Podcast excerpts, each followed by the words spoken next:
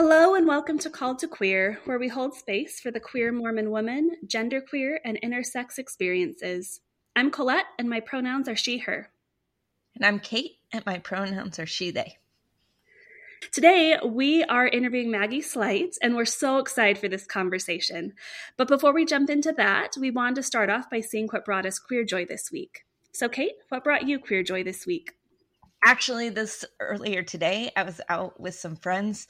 We were on the marina here on the Black Sea having lunch, and my friends were just talking about me, even though I was right there, and making sure to use the they them pronouns. In fact, when I'm with these friends, they I only see them rarely. We only know each other from Romania studies. They are from the US, but we are all studying in Romania.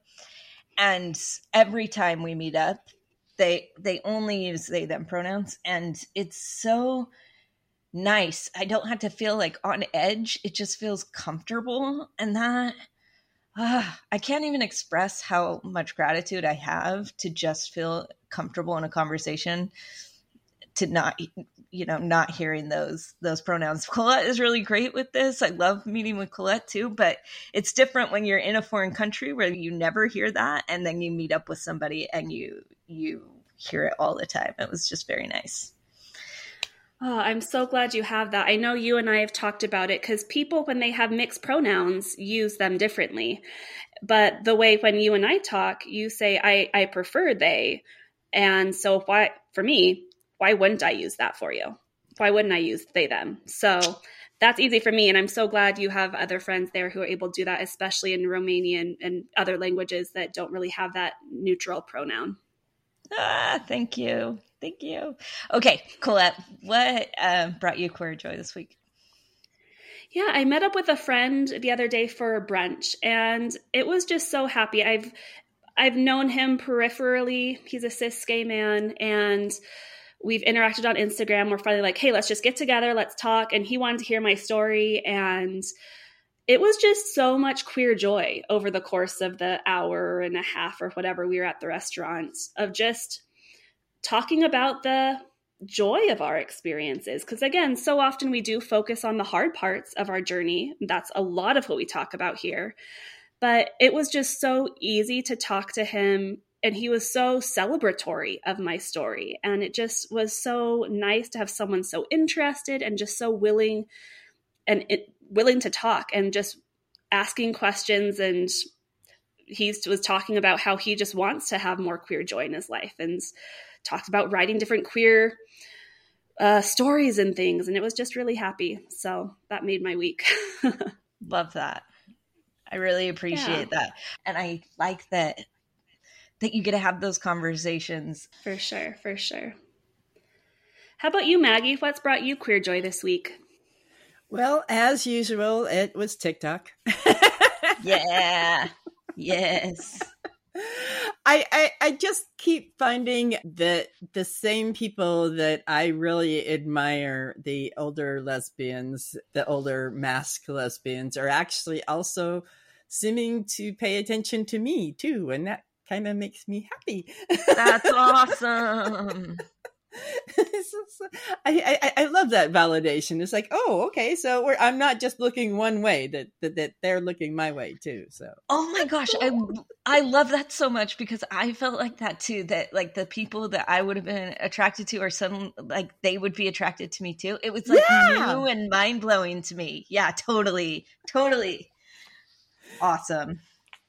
Because I mean, for so many years because of my background and and the way I look at things for so many years I have just defaulted to dating who is attracted to me not who I'm attracted to. And I, I'm finally comfortable in in in myself enough to say no I won't do that anymore. I will date who I want. Yeah and and and so it, it's it gives me all of the joy when who I am attracted to is actually also looking back at me. oh my gosh, I think this is going to be so affirming for people. I love that. Thank you so much for sharing that. I think that's a struggle we've never really talked about, but it's real. right? I think sometimes when we've hidden our queer identity, it can be easy to settle of, oh, well, they like me, so okay, I guess this is it, instead of really pursuing who you want. So that's awesome. Well, it's it's something that I've referred to in the past as the pretty tax. I know mm. I am attractive. Unfortunately, I I know that I'm attractive to heterosexual men.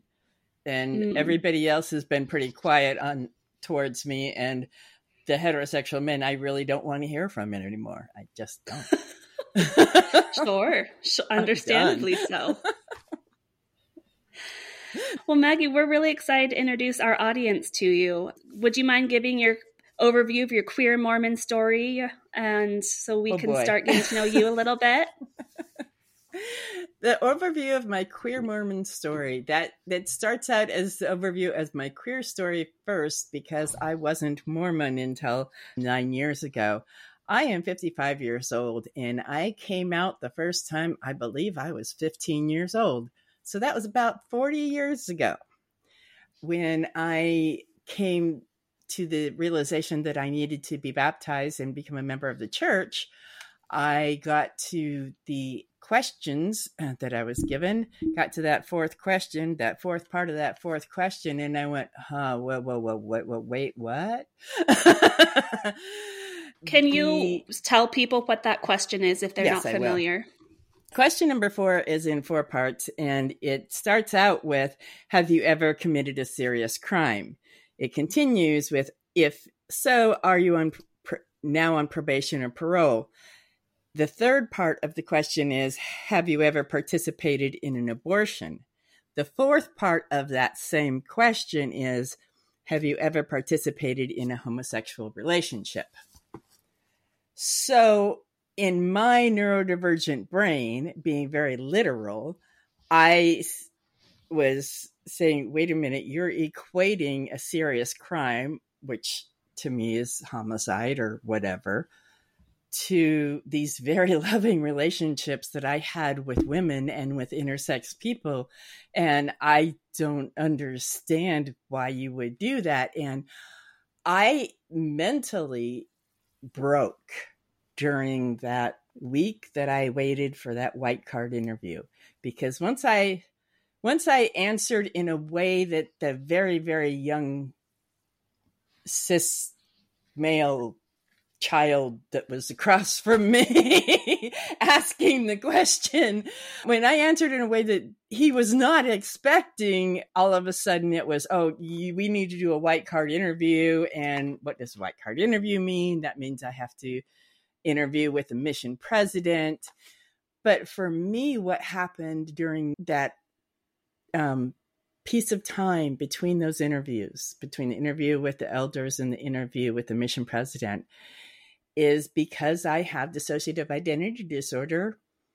We created a new identity to fix this problem. Cognitive dissonance is not something that my system, my dissociative identity disorder system handles well. So we create an alter to handle that. And there was Sister Maggie. there we are. I mean, there, all in all, through my almost nine years of membership in the Church of Jesus Christ of Latter day Saints, three different alters were created. The first one was created during that week of absolute utter trauma. I spent more time crying during that week than I know. And actually, a week ago, I met with my therapist in, in talking about these interviews and that it was going to bring up a lot of this. And during that week, I basically had a psychological break in order to follow the feeling that I had to become a member of the church, which was uh, it was an answer to a prayer. It was a small, still voice that guided me in. But in order to follow that, I had to create a completely different personality. So, wow, thank you. That's that's my queer Mormon story.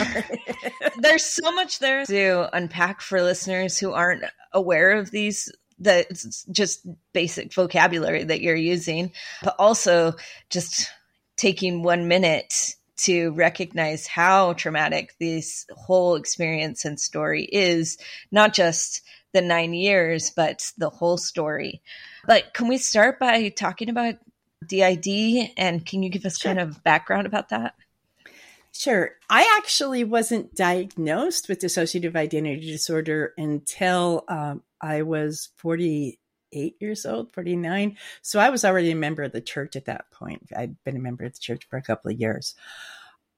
I had many misdiagnoses over the years. DID is what some people know used to know as multiple personality disorder. It comes from a basis of trauma the trauma leads to PTSD, and in my case, complex PTSD, so because it's over and over and over again. There are traumas that are repeated over and over again. But when, as as my first therapist de- described it, DID is a perfect storm of trauma and in in high high intelligence and high creativity in the brain.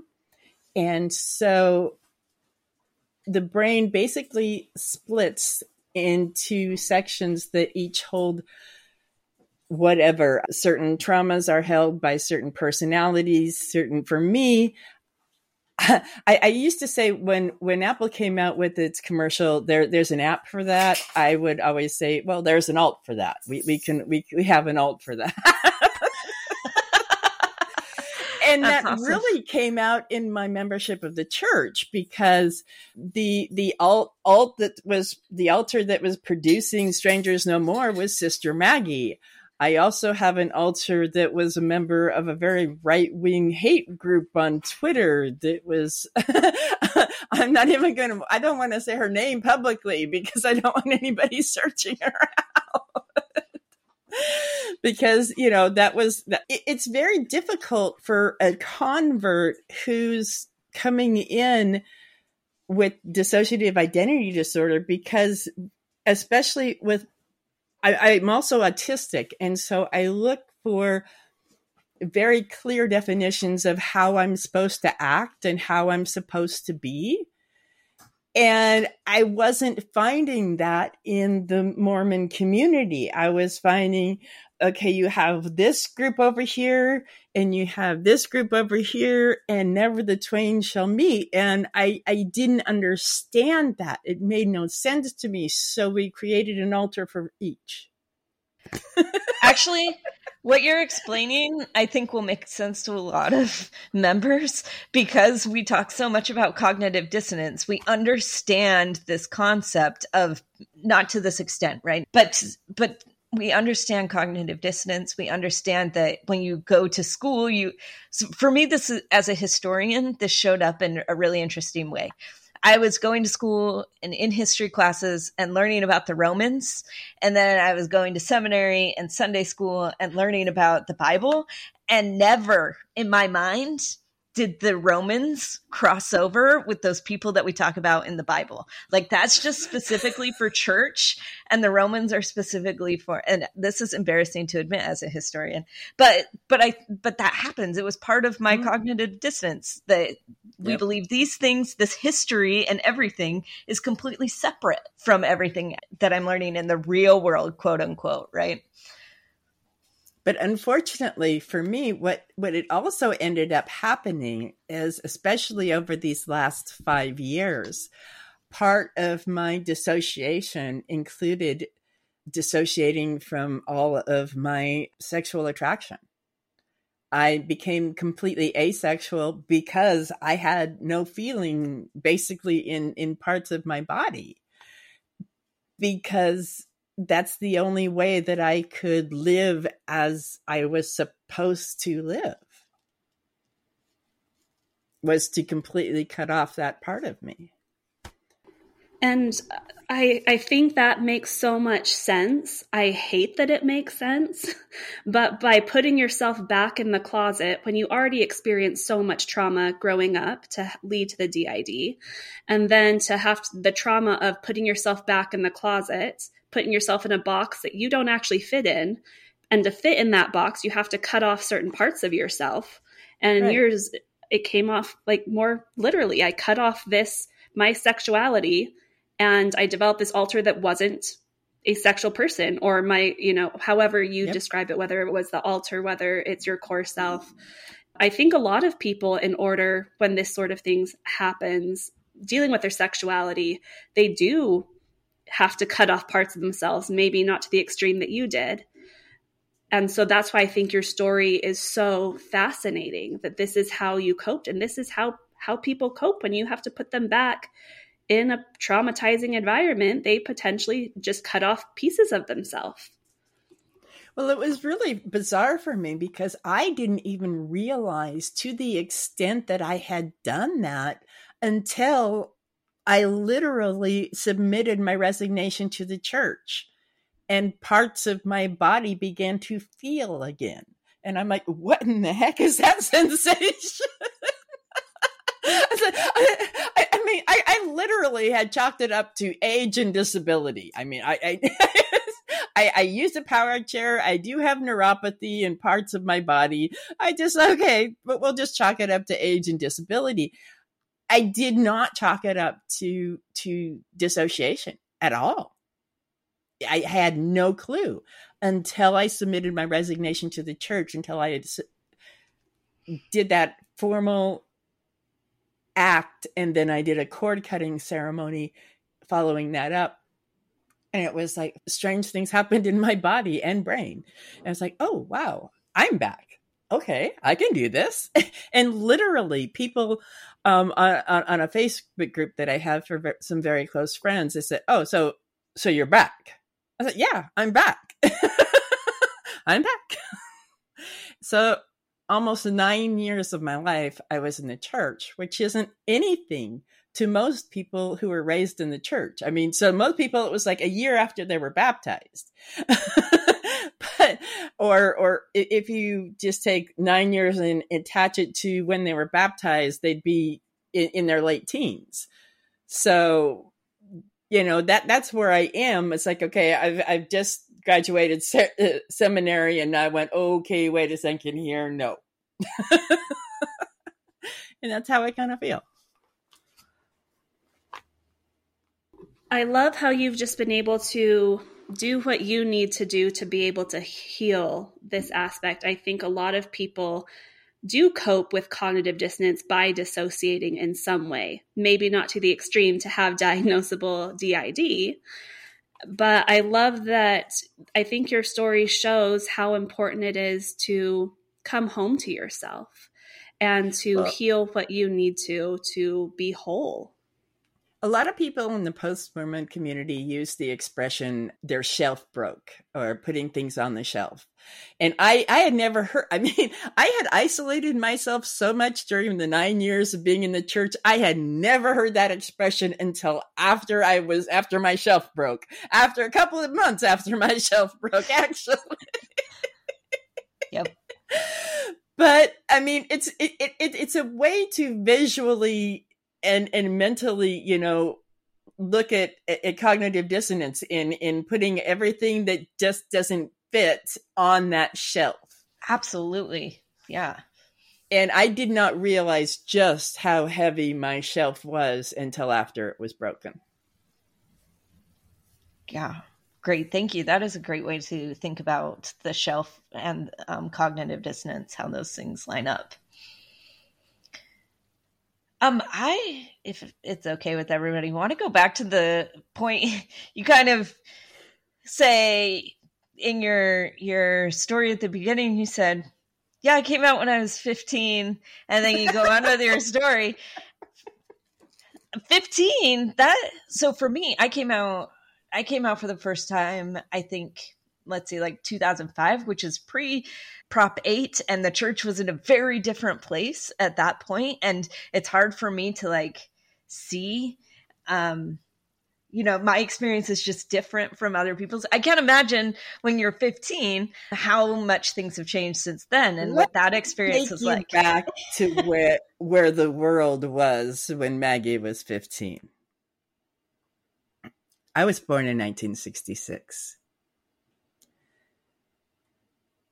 the world in 1983 was in the middle of the AIDS crisis. That's where the world was when Maggie was 15. I was actually dating an, an intersex man and who presented as completely as as male. He was 17, I was 15, you know, we looked like completely heterosexual couple. What? And my family was so confused when I came out as bi. And at the time, that's what I came out as. And I was like, why is she coming out as bi? She's dating Vic and they're great. And whatever. so nobody understood at that point in time in, in, in my life. Although I was at the time dating other women at the same time I was dating Vic. It was, you know, it was the 80s. it was the early 80s. I wasn't the only one. it was an exploratory time. Sure, can we say that? Very exploratory time. but my teenage years and my early 20s, I, I dated women, I dated men, I dated intersex people. I ended up marrying a man. And the question I asked him before he married me, I said, Well, you know that I'm bi. You know that there are things that you just can't fulfill. And he, at that point in time, be, as we went into a marriage, a marriage that actually ended up lasting over 21 years, he knew that it was not going to be monogamous. And it never was. I had many relationships with many women at the same time that I was married to him. We fronted as as a heterosexual couple, but that's not what we were. And most of our close friends and family knew that. Our, our children definitely knew that. Do you identify as poly? No, okay. I don't. I it's it's an awkward situation being a DID system.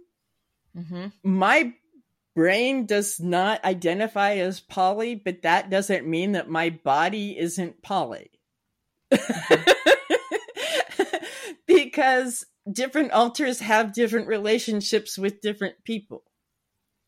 I think I think it's a really interesting point to bring up that people are what they identify as, right? It's important to oh, yeah. listen to what people identify as and and their reasoning why and if they don't have reasons why that doesn't they don't need to tell you anything. That's just how they identify.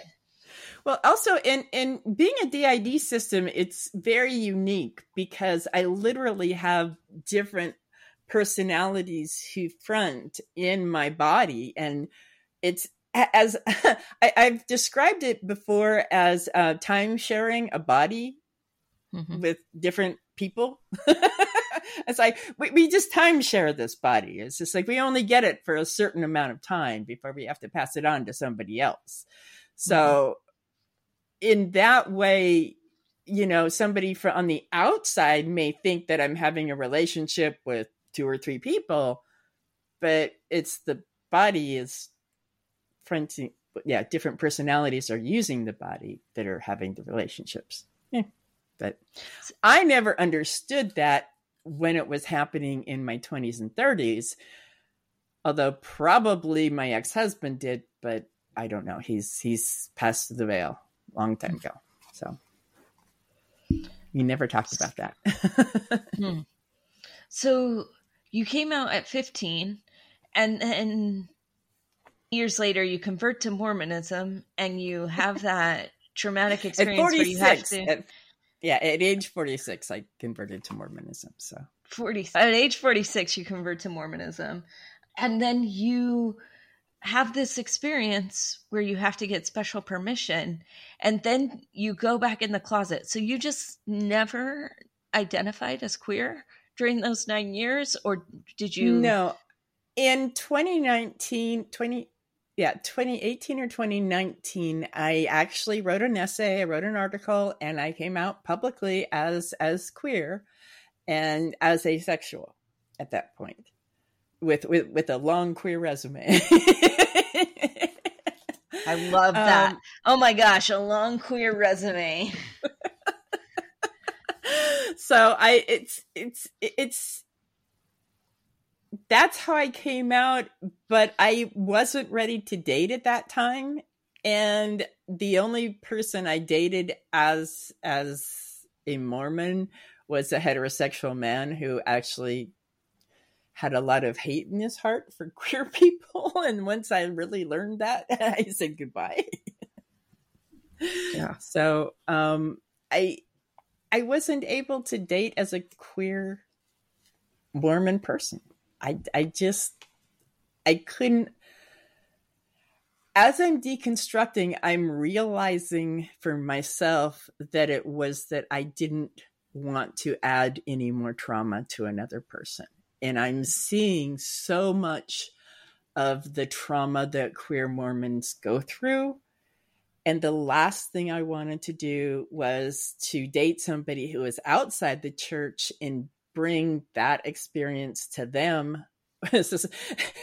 queer people don't need any more trauma. Absolutely. Most of us have had plenty. and I don't want to add to their trauma.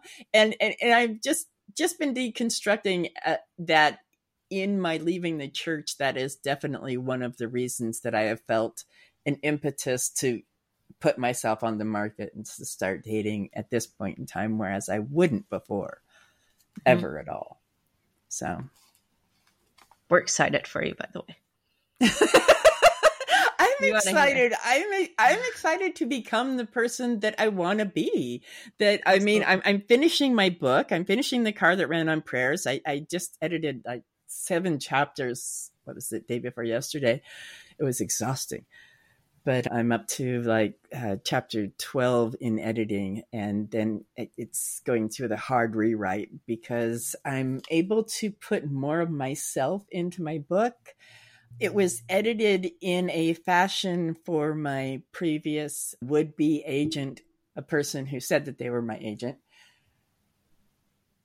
So it was it was edited very much for the Mormon missionary type experience. Mm-hmm. And I'm taking all of that editing out and re editing it and adding in the parts that were taken out by that person like for instance, my medical cannabis use and the fact that I was a lead writer for a medical cannabis magazine. So, and that was a prominent part of my story that was that was removed.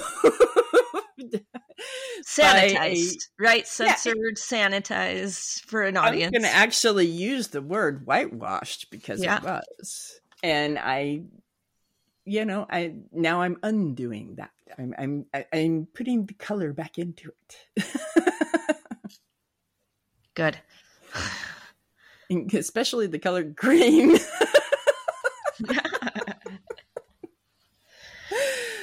well, I think that medical cam- cannabis might be a good segue to talk about disability more generally and neurodivergence and how those things are separate from one another and how you experience both. Can is that sure. too broad a question? well, I have a disorder, a, a genetic disorder called Ehlers-Danlos syndrome, and it is very common, as as I have found in the community, that it co-occurs with autism spectrum disorder and, and obsessive compulsive disorder and sensory processing disorder and sometimes dissociative identity disorder. Those those disorders are all parts of neurodivergency. So those are how the my disabilities work in my brain. How they work in my body is with the Ehlers-Danlos syndrome, it's a connective tissue disorder. And on top of that, I was given an antibiotic called Levaquin, which caused me to have diffuse tendinopathy throughout my body. It changes the DNA construct of the uh, tendons hmm. in, the connective tissue. So it actually it, it combines with the Ehlers-Danlos syndrome to it just makes everything a little bit worse and easier easier damaged. I had a tendon just rip while I was walking, and that that just out, out of nowhere, just I, I didn't step on anything. I didn't fall. I didn't trip. and ouch. so to avoid those things from happening and avoid my knees from randomly going out while I'm just walking across the the floor, I use a power chair. So, and I actually just got a this wonderful set of KAFOs, uh, knee, ankle, foot orthotics. Uh, they're um, they're these just really intense knee braces, and they're hopefully going to help me to walk and keep my knees from going out. So I was so excited when you sent that picture to me. that yeah, I'm so excited for you to to get those.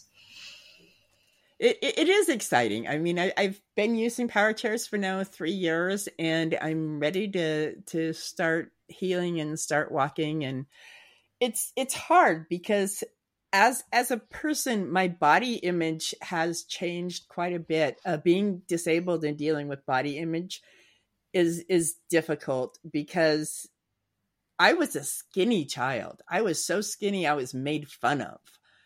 And I was a very slender young adult.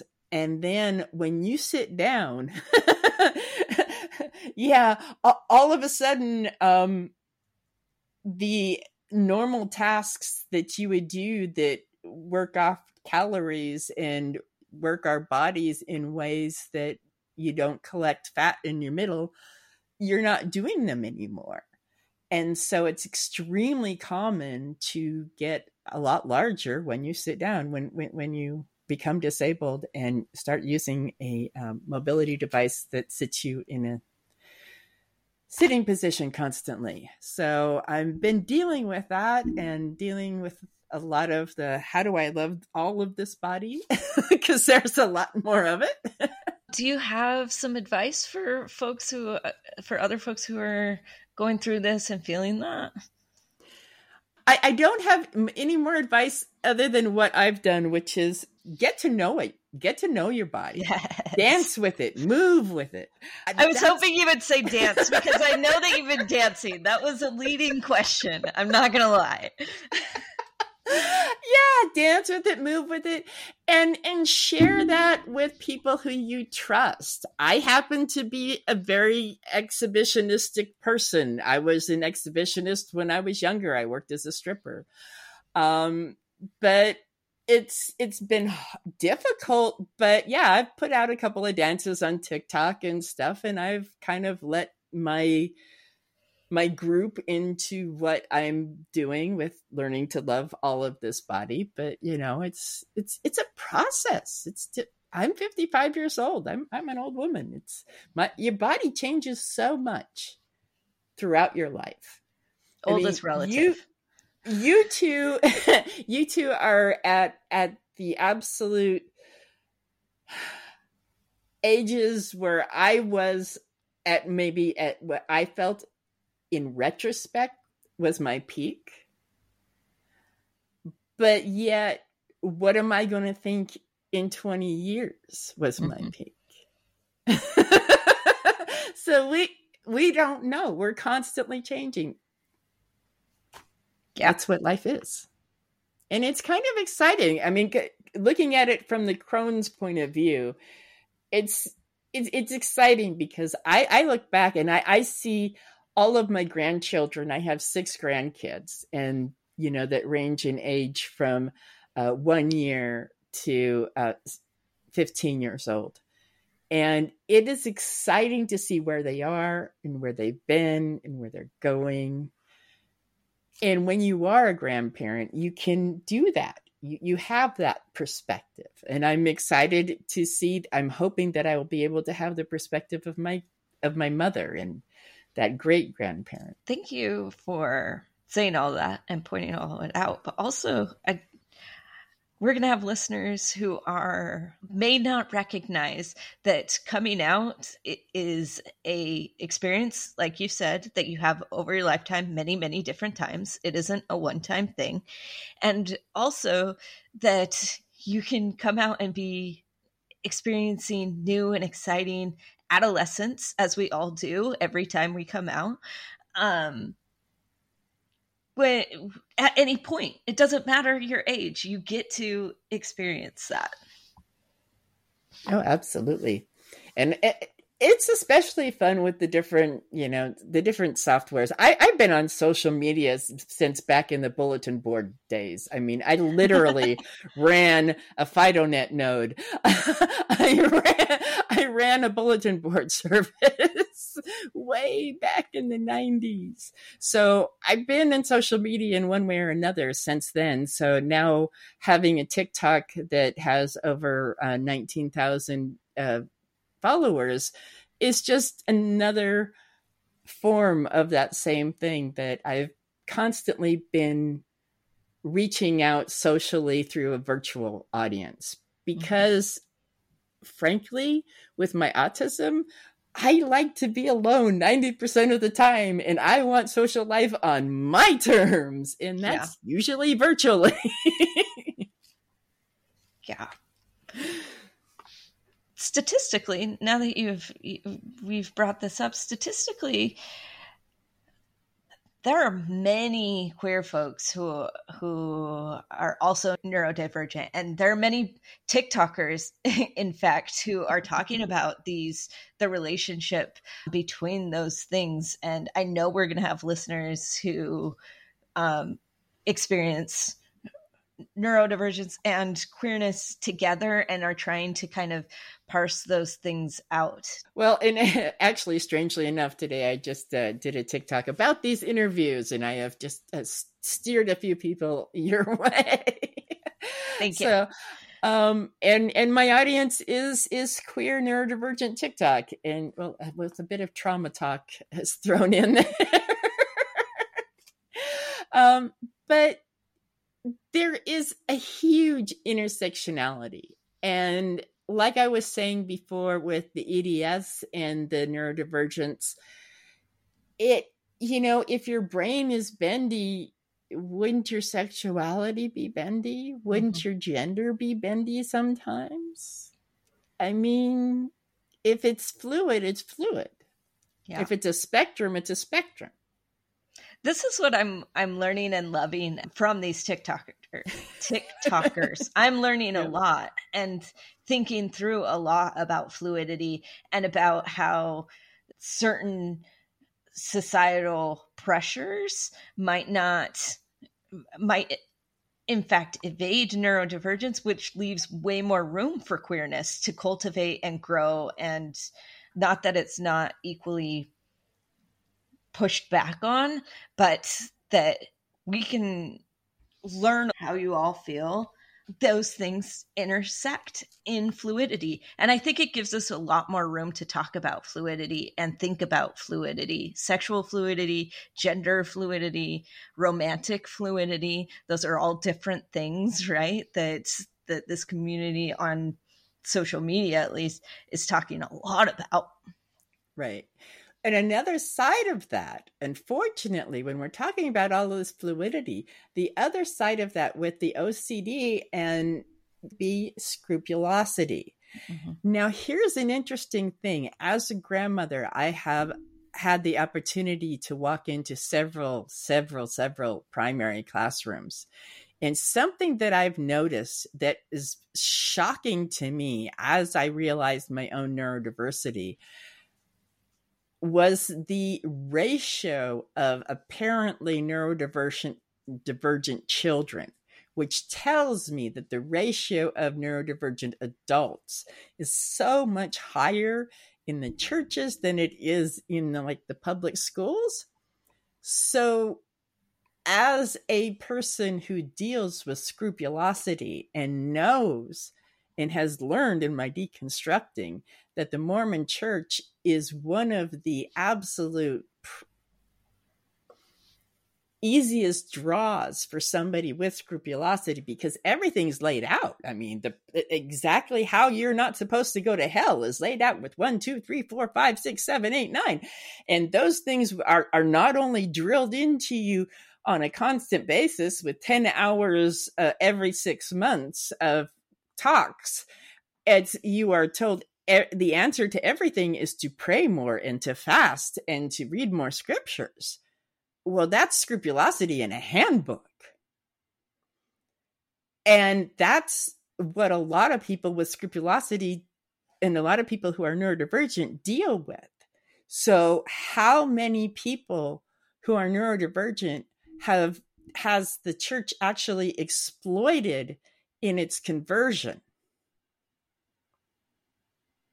That's my that's a, that's a point I hadn't thought about. It's a good one to think on.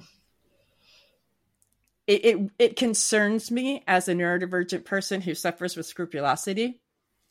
Mm-hmm. It's it, it, just you know the the in, invasive thoughts of scrupulosity, the constant feeling that if I don't if I don't pray enough, if I don't read enough scriptures, if I don't if I'm not a missionary enough, am I if I'm I, will I'll go right out there and say that producing Strangers No More was part of my scrupulosity. Hmm. It was part of being a member missionary to people who I was afraid who were were at risk for becoming suicidal because they were queer Mormon. I, I need I felt this need to reach out to to anybody that was feeling the same kind of feeling, you know, and and was feeling that that pressure of celestial conversion therapy, if you will. The mm-hmm. idea that, oh, if it, w- once we die, we're all white and hetero. No, no, we're not. We retain our identity. And uh, that's such an important point, I think, when we're talking about not, we're talking about queerness and we're also talking about disability and neurodivergence because those are the ways right now I think that are st- that are most what we've talked about Colette and I have talked with Blaire Ostler about as celestial genocide. And the queerness I love your interview with Blaire by the way. Thank you but the queerness is getting talked about more and more but i don't think that disability celestial genocide is being talked about nearly enough and about how folks are just told, oh, it's going to be fixed in the next life. That's something that we really, it's it's a move. Well, especially I believe be wholeheartedly making. that the disability of neurotypicalism will be fixed on the other side. That's awesome. That's awesome.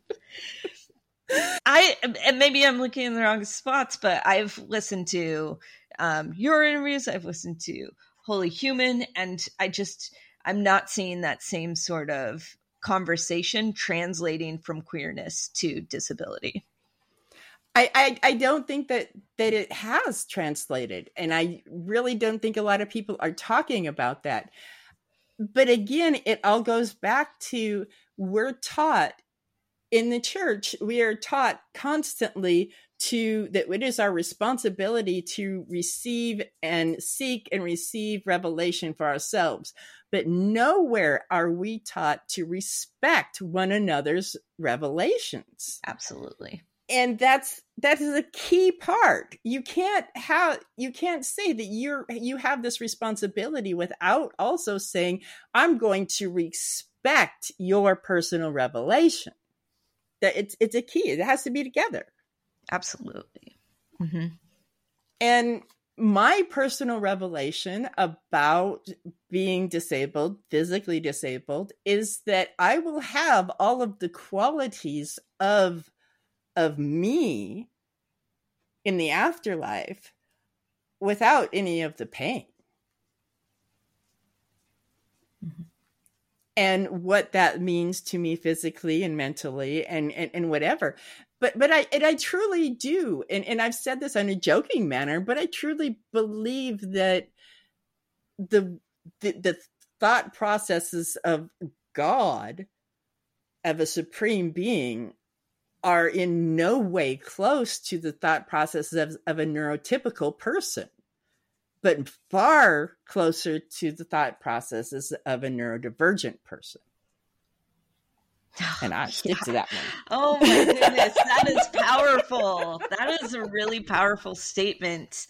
Um, and I hope that people, I hope, hope that people listen to that and and take that to heart. Do you think you can repeat it? God is does not think in a neurotypical manner. Mm-hmm. I don't believe that God has neurotypical thought processes. I believe that the thought processes of a God are neurodivergent. Yeah. Okay. I I just want people God to is neurodivergent for a minute. and y'all that are neurotypical, yo, that's the disorder. You'll get over that in the afterlife.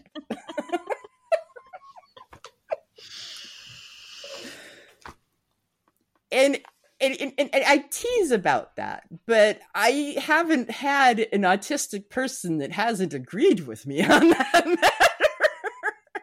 Well, I I really I really hope that folks who listen to that episode with Blaire or have read Blaire's book and are thinking through celestial genocide don't limit that to just, you know, what's happened with race in the past or what's happened with queer folks, but move on to now thinking about how that impacts folks with disability and variety well, so disability or neurodivergence. Here's an interesting part of my my genetic difference, my genetic syndrome, Ehlers-Danlos syndrome. We are hypermobile. We are some of the most elegant dancers and and beautiful contortionists in the world. And then we get injured And we, as, as many doctors even will ask us to do party tricks to show, to get diagnosed. But it's those party tricks done over a series of a lifetime that creates injuries. And then it's things like other chemicals that interact with our differences in um, our collagen makeup and our differences in our connective tissue makeup, like mine was my my antibiotic that that injured me, that create again injuries and create pain. But if you just take the the bendy floppy kid that can move and can dance, mm-hmm. you take that person without any of the injuries, without any of the pain. That's who I believe the soul on the other side represents, is that one take all the features without the injuries, without the pain. Hmm. But the features, if that makes any sense. it does. It does make sense. I'm just sitting with it. This without so. without oh, because it's it's the interaction with this world that creates disability. Thank you. Yes. it's the interaction with the abled that creates disabled so so i've been thinking a lot about this. This is this is a topic that's really become something of a of a big topic for me. I've read um, a lot more about disability studies and disability theology. There's a whole branch of disability theology that i've been diving into.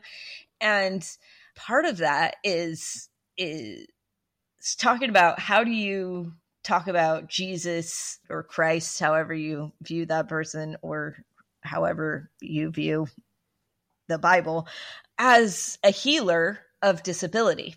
And disability studies and disability theology are really giving some unique, cool, great answers to that to that question and part of what i see is exactly what you're saying that that in a roman world 2000 years ago now that i understand that the romans and the and jesus are doing the same thing.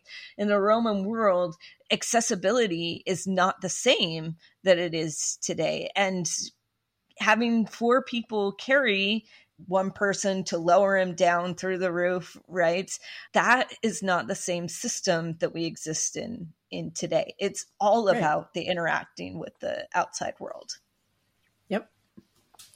absolutely I want to shout out. I want to give a shout out really quick to Holy Human and the work that Holy Human is doing.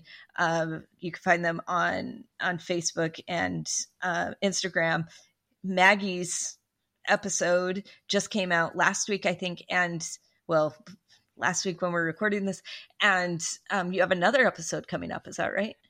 I do. I actually just re- recorded the answer, um, the follow up episode with them. I just recorded that with them uh, Saturday. So that's what my my uh, my post on neurodivergent granny over on TikTok was. I'm sorry I haven't been on TikTok. I have been interviewing with podcasts. One right and after another.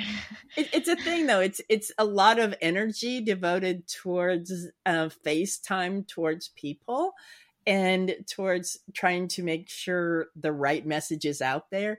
And that's a lot of what I do on my TikToks. So if I put out that energy towards one place, I really don't have a lot of it to put in another direction. So do you want to give us your TikTok info here too? And we'll put it yeah. also in the bio. My TikTok handle is uh, neurodivergent granny. So you can also look under Maggie Slighte it's it's okay. searchable under Maggie Slighte. Is there anything else you wish we had been asking you or talking about in this interview, Maggie? Well, um, I guess at this point in time, I, it's it's odd for me to be doing publicity, and and I've mentioned that a, a little bit to to my followers on TikTok and on other social media because I don't currently have a, a book to sell, but I do. I am looking for a new literary agent, and my book is almost ready to query. So look for the car that ran on prayers, and that's it's it's exciting. There that is were, exciting. There were publishing houses looking at it when it was uh, a couple of edits ago, so I'm hoping that publishing houses and a literary agent will look at it now. Great, yeah we will promote that. Well, we just so appreciate you coming. I know this can be a drain for sure doing interviews, so appreciate you giving us and our audience your time and energy to be able to share your story that I think you bring up a lot to think about and I think will widen a lot of people's perspectives. So thank you so much. And definitely well, also valid validate a lot of people's experiences too. Mm-hmm. You're welcome. And I, I really appreciate the opportunity to come out here and to do these interviews. We will um we will end we'll put the the title of the book in the bio as well. Thanks for listening. We appreciate you joining us today. If you're liking these episodes, we'd love it if you'd rate and review Called to Queer on the podcast player of your choice so that other people are more likely to find us. We'd also love it if you'd share our podcast with a friend who could benefit from hearing these stories. If you want to contact us, you can reach us at hello at calledtoqueer.com. You can also follow us on Facebook and Instagram at Called to Queer. See you next time.